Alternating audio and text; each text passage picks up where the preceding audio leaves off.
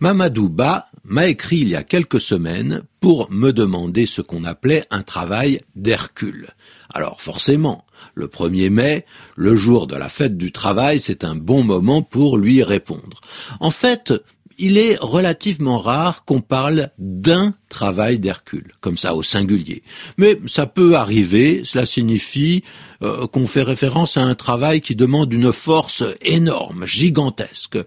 Et parfois, ça renvoie aussi à un travail très long, difficile, qui demande des jours, qui peut demander d'ailleurs des dizaines ou des centaines de personnes. C'est l'équivalent d'un travail de longue haleine. Mais si les travaux difficiles sont liés à cette personne d'Hercule, eh bien c'est que cet Hercule, qui est un personnage imaginaire qu'on trouve dans les légendes grecques, on disait qu'il avait une force extraordinaire, surhumaine. D'ailleurs, on parle d'une force herculéenne pour qualifier, au sens propre, la très grande force de quelqu'un, la force musculaire. Hein. Mais c'est aussi parce que toujours d'après les légendes, Hercule, qui était devenu fou, avait tué ses enfants.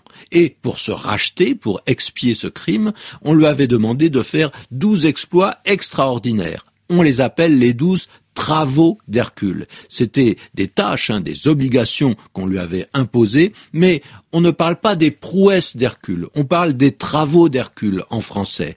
Alors ainsi, le mot euh, s'était euh, accroché à ce nom d'Hercule, et maintenant pour parler d'un travail difficile, eh bien, euh, on fait cette référence.